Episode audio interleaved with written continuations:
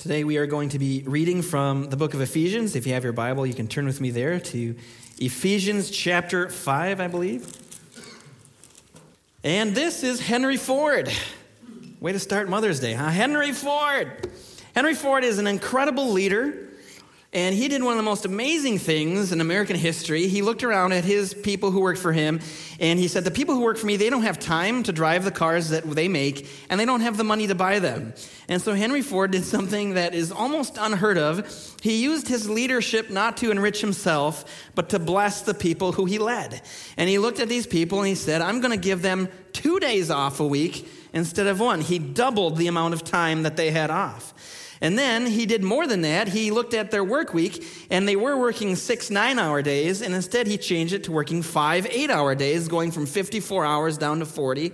And then on top of that, now imagine if you went into work and they told you this. They said, You're going to give you twice the amount of time off. And then throughout the week, you're going to work, you're going to work about a quarter less of hours. And then not only that, not only going to work a lot less, we're going to double how much you make. And Henry Ford took the average worker's salary, which is at $2.34 a day for nine hours, and he doubled it to $5 a day. Now, I know that sounds like nothing because the government keeps playing with the money and it goes, keeps going, but that's double the amount of money that they were making for the same amount of work. That's incredible generosity. That's amazing stuff. And Henry Ford was a rare leader who used his leadership not to enrich himself, which is, which is what most leaders do they look at their followers and they say, How can I use these people to bless myself? But instead, Henry Ford looked at it and said, How can I bless these people? And that's incredible leadership. Good leaders sacrifice for others. And they use their leadership not to serve themselves, but they use it to serve the Lord primarily and to serve other people. And today we're going to talk about how God will bless our marriage, and we're going to primarily look at how God will bless our marriage through the leadership structure that He's established through the good news and the gospel of Jesus Christ. We're calling this sermon series When Marriage Hurts, Jesus Heals. And we've been talking about how the gospel of Jesus Christ is so essential to our lives. It's the only thing that reconciles us to the Father, Jesus Christ's death on the cross, and our repentance of our sins and our faith in that death is the only thing that's powerful enough to reconcile us to God the Father. And then as we go through life, God unites and Satan divides. And while God's gospel unites us with Him, his gospel also unites us with others, and the only thing that I can think of that's powerful enough to unite people in marriage is the gospel of Jesus Christ. And so we've been talking about how when two sinners come together in marriage, they sin against each other. And the only thing more powerful than sin, the only thing that keeps two sinners from driving each other apart as they sin against each other over time is the healing gospel of Jesus Christ, the power of Jesus Christ's death on the cross, and our repentance and our forgiveness in that is the only thing that's powerful enough to heal our marriages and help people grow together over time rather than apart. And so we've been calling this When Marriage Hurts, Jesus Heals, because his sacrifice and his gospel is more powerful than any of our sin. And today we're going to talk about leadership within the marriage because good leaders sacrifice for others. Henry Ford sacrificed for the people in his company as the head of the church. Jesus Christ sacrificed himself for the church. And in the family, fathers sacrifice for the good of their wife and of their children. And so we're going to read about what this type of sacrifice looks like in Ephesians chapter 5, 22. And today on this Mother's Day, we've got a very special verse. It's wives submit to your own husbands as to the Lord. Now, wait a minute. Is this a practical joke or is he serious up here? This guy's not going to get invited back to preach. What is he doing? It's Mother's Day. We're going to look at one of the most uh, misunderstood passages and one of the passages that received the most critique of any passage, I think, in the Bible in the last 50, 60 years. It's this passage right here. And we're going to read it on Mother's Day because it's God's good word and it's healing, and God's word is always good. And so we're going to take a look at it on Mother's Day. And people and critics have twisted this verse, they've critiqued it, they've said it doesn't apply, but God's word always applies and it's always good. And today we're going to read not just just this verse, but the rest of the passage, which will put it in context. And wives, you're probably sitting there, why did I come to HCC on Mother's Day and hear this message? I'm not coming back next week, but just give me a few minutes and it'll be good because God's word is good. and I'm, I'm kind of making light, I'm kind of joking, but it's, it's a really sensitive subject and for good reason. A few years ago, uh, we had a men's retreat, and um, I remember when I was a kid and uh, hearing my dad tell me the stories of what his dad did to his wife.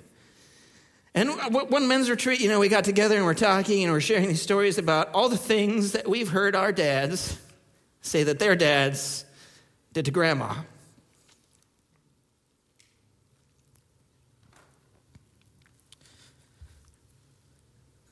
And so it's a very sensitive subject for very good reasons.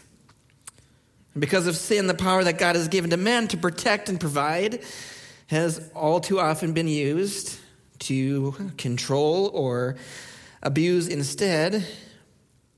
And that's, you know, how do you, what do you say about that? That is evil stuff.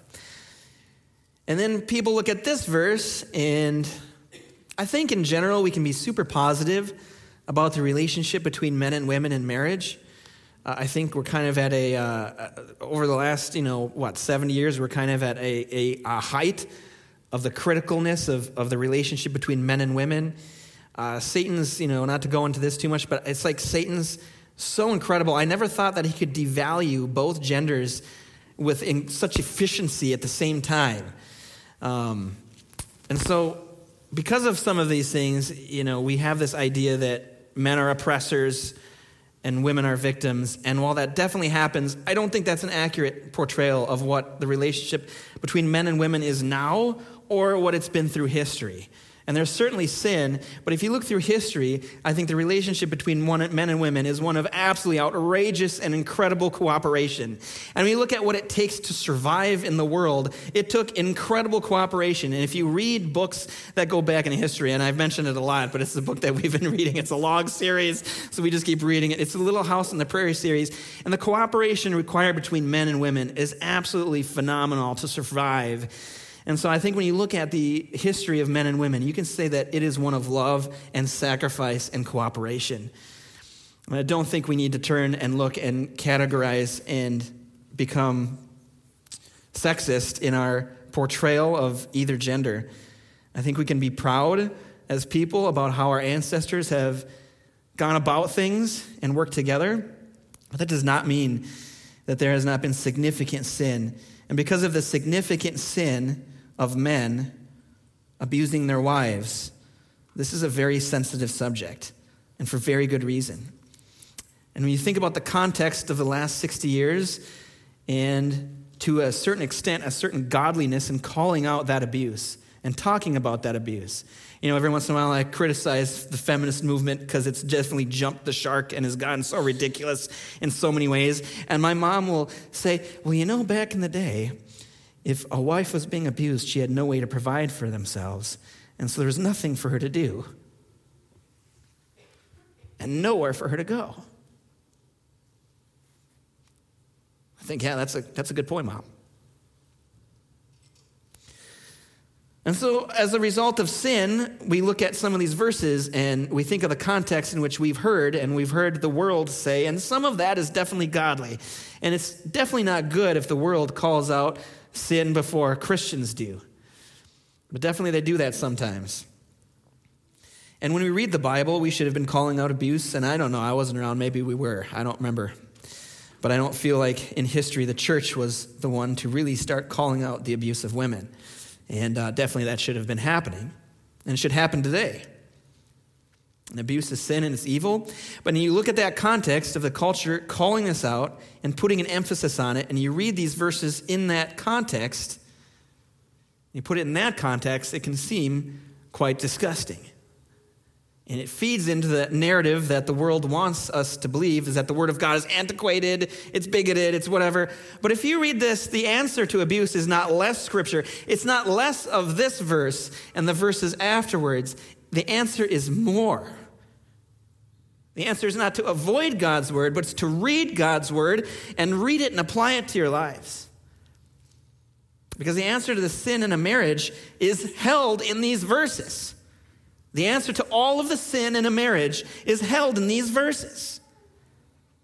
And some people look at these verses that we're going to read today and say, "What we shouldn't talk about? Like we're going to focus on the gospel, right? We're not going to. We're not going to talk about these things. Why would we talk about these things? And they're not going to understand them. We'll we'll hope that they get this in their small groups, and on Sunday mornings we'll just focus on the gospel." But as you read the Bible and you read the letters of Paul and the letters of the disciples, this is an integral to the gospel. This isn't peripheral. These passages on how to treat each other, they are not just found in one passage. They are found in multiple books of the Bible. There's this passage in Ephesians. Paul repeats the same thing in Colossians. Peter repeats the same thing in his letter. And if you read through 1 Timothy, there's strong themes of this as well. And the reason why is this is not peripheral. This is how to apply the gospel of Jesus Christ to our homes. The fact that Jesus Christ died on the cross for our sins and sacrificed himself out of love for the church to save them has implications on our relationships and on our marriages. And today we're going to talk about leadership and we're going to talk about how the leadership of the home is to be ordered. And it starts with the sacrifice that wives are to make. And critics of Christianity attempt to connect these verses with abuse and bigotry, almost to the point of where I read this, it's like, oh, you know, can we read this out loud? the world has gotten so effective at criticizing and slandering the Word of God. They've done such an excellent job of connecting this verse with abuse that you read God's good word and you don't even know if it's good. Are we allowed to talk about this? And if this scripture is connected to abuse or used to justify abuse, then the problem was with the critic and the abuser. Abuse is a sin, and this verse has nothing to do with abuse. This word is good. This word is godly. It's God's wisdom. And this verse isn't about submitting to abuse, it's about following the godly leadership of a husband who is guiding you and your family towards godliness as the Lord leads the church. And we're going to continue to read those verses, but before we do, this is the picture that Paul is painting here. Our society paints a different picture, but if you read the verses, this is the picture that Paul's giving. And it's not antiquated and it's not bigoted. It's fantastic. And if we all followed this, our marriages would be healed. And the message is this as Christ leads the church, as the church follows Christ to godliness, the wife is to be led by her husband to godliness. How does Christ lead the church? That should be how the husband leads the wife. How does the church submit to Christ? That should be how the wife submits to the husband. And so, what does this look like? Wives, submit to your own husbands as to the Lord. As we're going to read now, as the church submits to Christ, so also wives should submit in everything to their husbands. And everything is a big category. And so it's a large category that the Apostle Paul is teaching and the Bible teaches. The Bible teaches that the husband has leadership in the home, he has the authority, he has the responsibility, and he will be held accountable by God for how he leads the family. And so that's big. What does this look like? It's almost easier to define what it's not. It's not a power play to justify mistreatment, to demand the wife be silent, to demand her service or her submission. This is not a power play. This doesn't mean that the wife can't be right when the husband's wrong. It doesn't mean that the wife cannot influence her husband to do the right thing. It does not mean the husband does the right thing and the wife can't figure it out, and so she's got. Not at all. It doesn't mean that the wife cannot influence her husband. I like to say this is not a question of capability. It's not that your wife is less capable than you. The wife might be more capable than you, and a good leadership, a good leader takes and recognizes the capability of those who have been given him as a responsibility encourages them to use that gift. So it's not about a wife not being able to influence the family, to do the right thing, to do the better thing. It doesn't mean that she's less capable, less smart, less intelligent. Doesn't mean that she ignores her husband's flaws and doesn't speak up and isn't a part of the accountability process. Doesn't mean that the husband always gets what he wants. That would be terrible leadership. Did Jesus get what he wanted in the garden? This is about the following of godly leadership of a husband who is leading your family towards godliness as Christ leads the church. And we don't separate these, this verse, we won't separate this verse from the verses that follow, nor will we separate it from the rest of the Bible. To submit to ignorant or immoral behavior would go against the rest of the teachings of Jesus Christ. And so when it says submit in everything, it's, it's assuming that the readers have read the other parts of the Bible. And we should not be following anybody before we should be following the Lord. And so wives should obey their husbands and submit to them, but they should be following God. They should be following God themselves. And when the situation is not complicated by unbiblical or ungodly behavior, this verse carries a real challenge to the women in this room, just as the following verses will carry a real challenge to the men in this room. But because of the cultural sensitivity, the church has approached this now for such incredible time and sensitivity. You know, I was listening to a Chuck Swindoll message the other day. Anybody listen to Chuck Swindoll? He used to be on the radio and I'd fall asleep. As a kid, I remember my mom would be listening around the house. I listened to a Chuck Swindoll message, and he was just calling out the women. He's just calling them out on their sin and saying, You need to follow the Lord, and this is what you do, and this is what we're not doing. I was like, When was this message preached? 1920? Like, I just have never heard anyone talking about this. Because of the cultural sensitivity to physical abuse, the church has approached women for such time with such incredible sensitivity that I think we've done you a disservice. And while I want to be sensitive to the way this verse has been misapplied and how women have been abused and continue to be abused, if you're in a relationship where you need help, the church is here to help. One of the hardest parts about these verses is the husband is able to, through his strength, look to his wife and hold her accountable and say, Submit. But who is there to hold your husband accountable to love you as Christ loved the church. And so I want to be sensitive to that. I can't be a good pastor if I'm telling you that this verse does not challenge you, ladies. It does. This is a challenge for you to follow the godly leadership of your husband. When the situation is complicated by unbiblical or ungodly behavior, that puts you in an incredibly difficult situation. And there's a tension there between how much sacrifice do you make? It's not God's will for people to be mistreated. And there's always a tension there between the sacrifice we make in our own personal health and well being, how much we can take, how much we can go through. And we want you to be safe, we want you to be treated well. And if the church can help, please let us know. But there is a challenge here and there is a sacrifice to be made. And so, as you're sitting here on this Mother's Day, mothers, I want you to ask yourself how are you doing following the godly leadership of your husband? I had a person in my life, uh, I would call him a friend, but uh, he wasn't my friend at all. Uh, he was a person in my life who felt that he was so virtuous through his incredible tolerance of bigoted old me.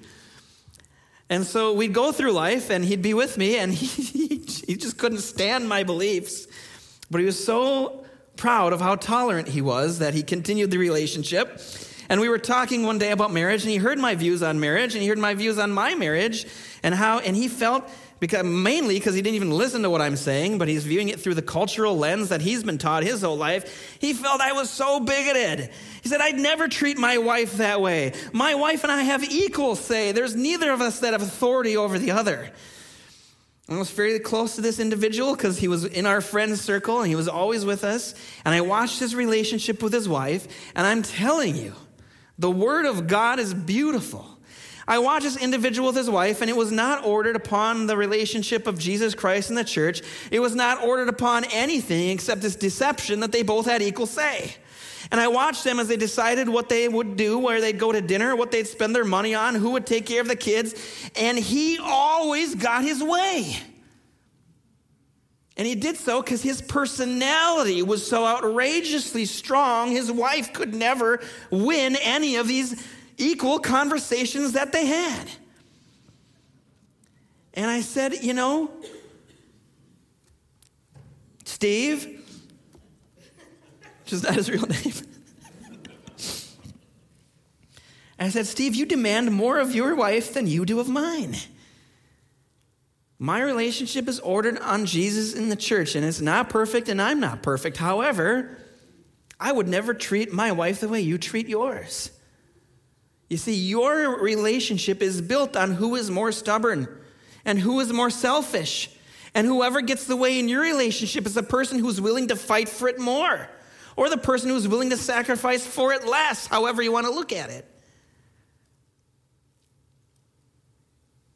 And the wisdom of the Lord is in his relationship that he created. It's a testament not to our stubbornness or ability to debate or argue.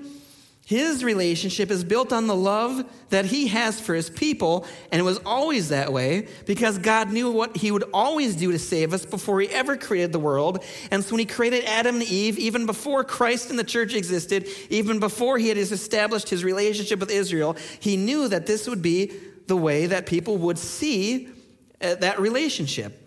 The marriage that he created between Adam and Eve is a love which is not just supposed to be for each other, but be a witness to Jesus Christ or God's love for his people. And so, my question to you is Does your marriage look like the one who is more selfish and stubborn leading? Or does your marriage look like one that's built upon the love and sacrifice of Jesus Christ and his relationship with the church? And I've gotten to know plenty of people with strong personalities, plenty of ladies with strong personalities who would say, I want my husband to lead, but then when he tries, they don't listen to anything he says. And he gives up and he rebels against leading because no one is following. And so, ladies, I want to challenge you with the word of the Lord. Are you following the godly leadership of your husband? And I also want to say, now we're going to get to the part that the mothers here would probably really enjoy the Lord's challenges towards the husbands and the men in the family.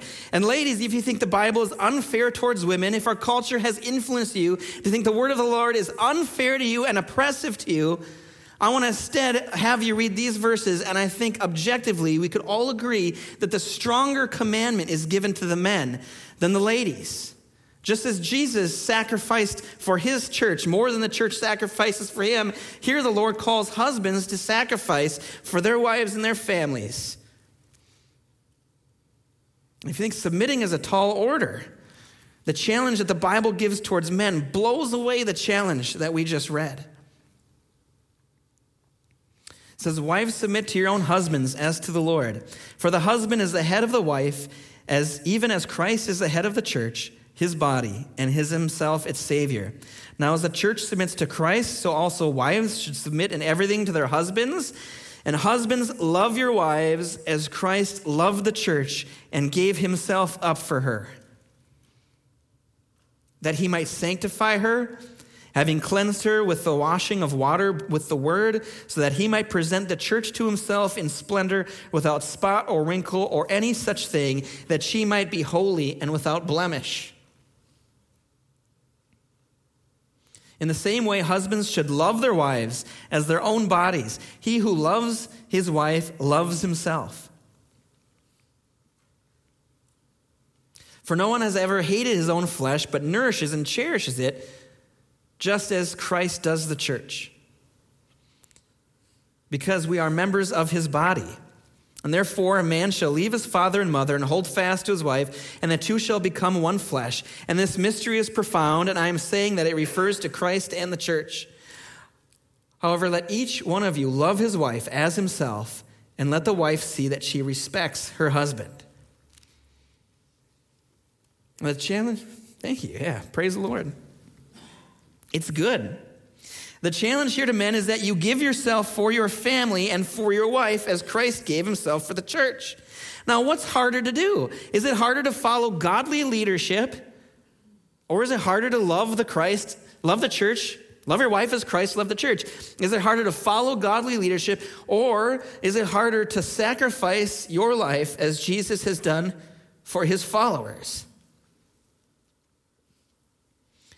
And the hard part, again, about these verses is that it's far easier for the husband to hold his wife accountable than it is for the wife to hold her husband accountable.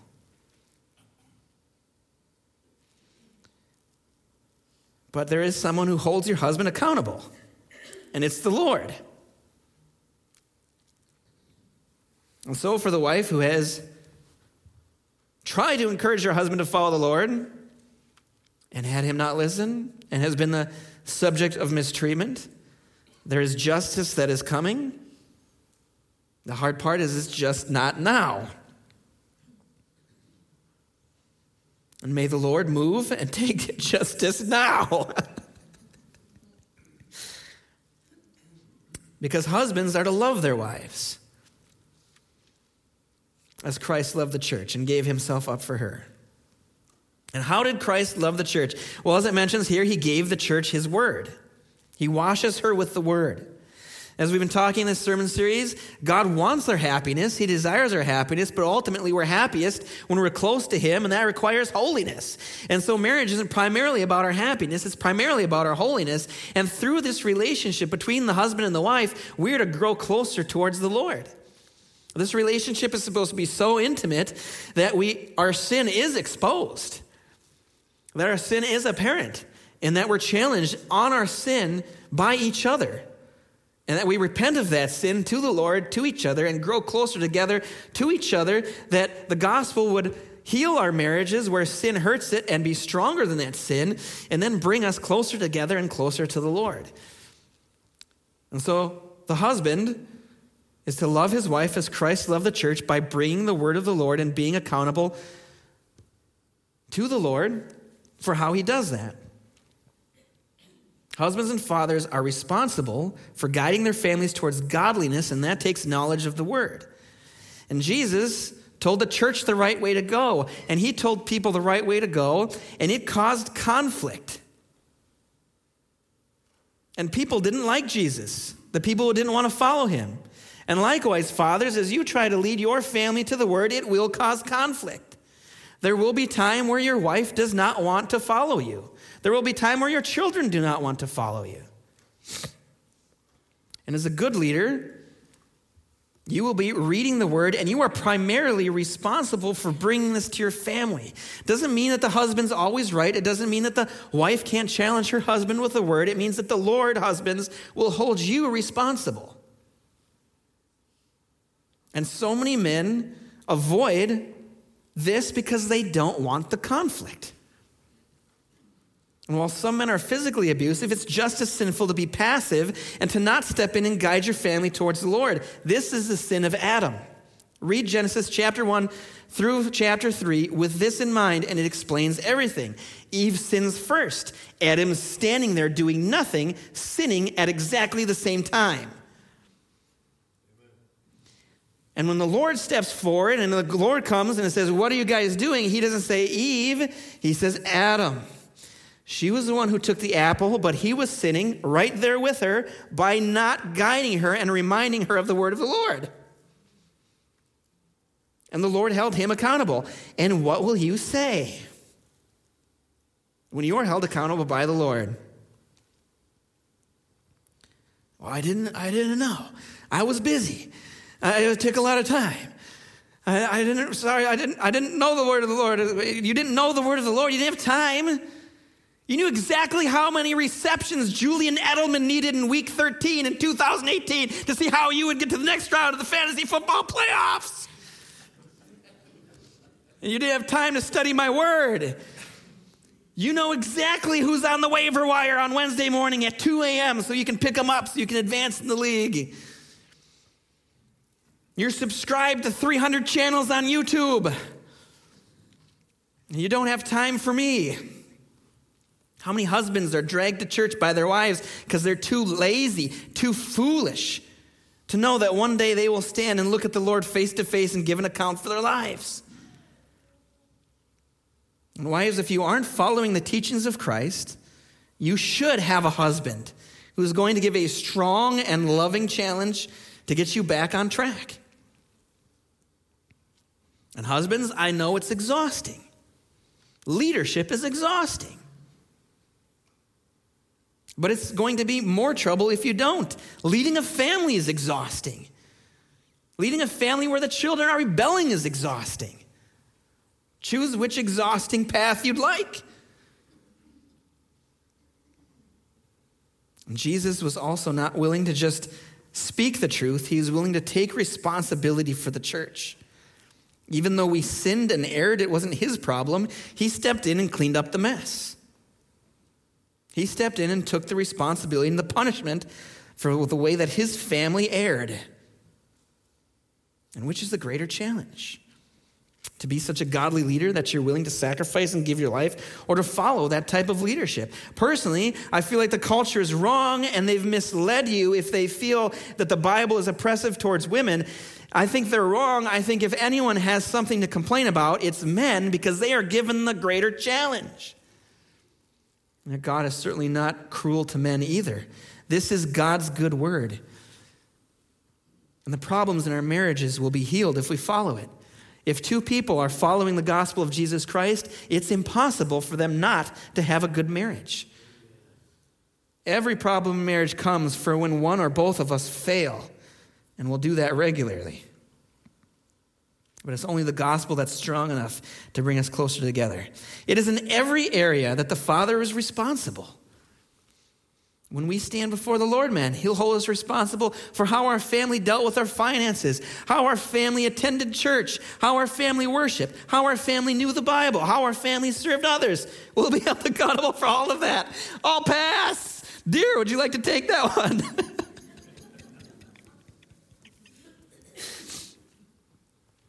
Good leaders use the resources of those under them. I had someone say, My wife is a teacher, she's gifted in teaching. Should I be the one to teach my family the word? I said, Well, you should know it, and you should make sure you know it at least or better. But use the gifts and skills of your family. If your wife is a great teacher, then you get the kids together. You be the authority figure because you're the one who's going to be held responsible for that teaching. And you're going to be responsible for the family that they received that teaching. So you get the family together and then let your wife teach. You better make sure that you know whether she's teaching is biblical or not, because you'll be the one who answers for it. Just like God came to Adam first, God will come to you first. The role of male leadership has just been so devalued and destroyed in our culture. And you see the disgustingness of it. I was invited to a, a dance program by one of my youth students in high school. And ladies, this is one of those areas where the, you need to listen to your husband. And women do this. They like to be desired. And they want their daughters to be desired too in some sick way. I want no man to ever look at one of my daughters because I'm a man. But I'm sitting there and I went to support. I was like, well, I go to the soccer games and I go to the basketball games and I got invited. And so I went to the, and this kid was fantastic and she grew up to be fantastic. And I love her family too. But I'm sitting there and they have her in a part of this dance thing. And she's like scantily clad and she's like in sixth grade. And they're dancing like strippers. And the, everyone's just sitting here watching this. I'm like, what is going on? Where are the men who stand up and say, You don't know? You don't know right now. Oh, how can you be a father and watch your children do this? I had to get up and I had to leave. And men, I have no idea what's going on in the men in that room.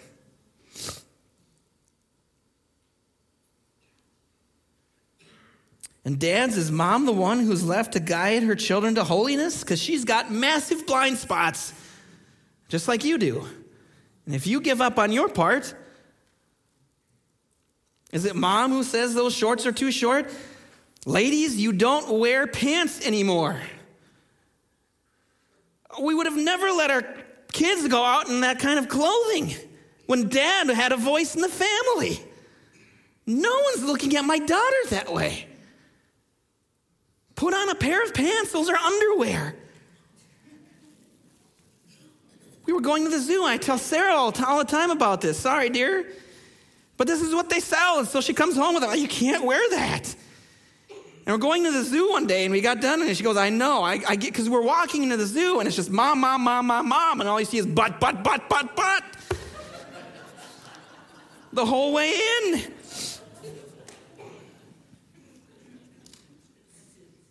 Anyway, mom should certainly be involved. But dad needs to be leading the way. And Jesus does not just lead with commandments, and a husband's leadership does not end with shepherding, it ends with sacrifice. I had one couple come in, and if you both follow the gospel, there's nothing you can't get through. And they came in, and I did some counseling, and, and they said, you know, the wife was going to school, and moms, you've got it so hard now. You are expected to provide for the family and be the primary caretaker. It's way harder, thanks to what our culture has done to women. They have not made it easier for women, they've made it harder for you. Now you're usually not just taking care of the family, you're also providing for it too.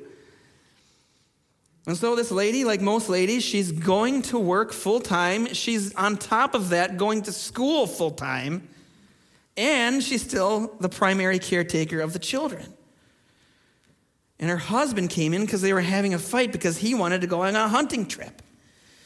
And as we're sitting there talking, I'm listening to this, and it's like, okay, well, you're supposed to sacrifice for the family as Jesus sacrifices for the church. What did Jesus Christ do for the church? Well, he gave his life and was crucified. And to me, it looks like you're crucifying your wife for the benefit of your family. She's going to work to provide. You're on board with her going back to school so she can get better job so she can provide better, and she's taking care of the family, and you want to leave for a week to go hunting. What does sacrifice look like? And as we talked about it, he suggested it. If we're willing, it's incredible. If you're willing to follow the Lord, there's nothing you can't get through. I thought this thing is not going to go well. And he suggested it. Well, if she is going to school full time and working full time, it's only fair that I take care of the kids. It's like, praise the Lord for what he's done in this counseling session. I can't convince anybody to do anything. And yet, here the Lord, as we've read his word, has convinced this man to take care of his children for the next four years while she goes to school. That's an incredible success story. And then it's how, how can we sacrifice? You want your wife to sacrifice for you so you can go on a hunting trip. How you sacrifice for her? And they came up with a mutually agreed thing that he would do this, this, and this so that she could do this, this, and this. And they left, and I thought, I have just witnessed one of the greatest miracles in the history of humanity. Praise the Lord. And the husband has the right to pull out this passage and say to his wife, The Lord will hold me responsible for how I'm leading you towards him. And the wife has the power and the ability to take out this scripture and say, How are you loving me like Christ loved the church? If you want me to submit to you, how are you sacrificing for me? if your hearts are both for the Lord, then you'll come together stronger than you were before. And this is not an oppressive passage, this is a healing passage. And if we follow this type of commandment, if we follow this type of example, if wives are making this kind of sacrifice, if husbands are making this type of sacrifice, then our marriages will be stronger and our families will be stronger. And husbands, leadership isn't easy. It doesn't matter if your wife is following you or not, you are still to lead in this way. How many husbands check out if they feel their wife isn't doing a good job of following? It doesn't matter. Jesus sacrificed for his people whether they were following him or not. At the Last Supper, Jesus goes around and he washes everyone's feet, not just the disciples that were doing a good job of following him.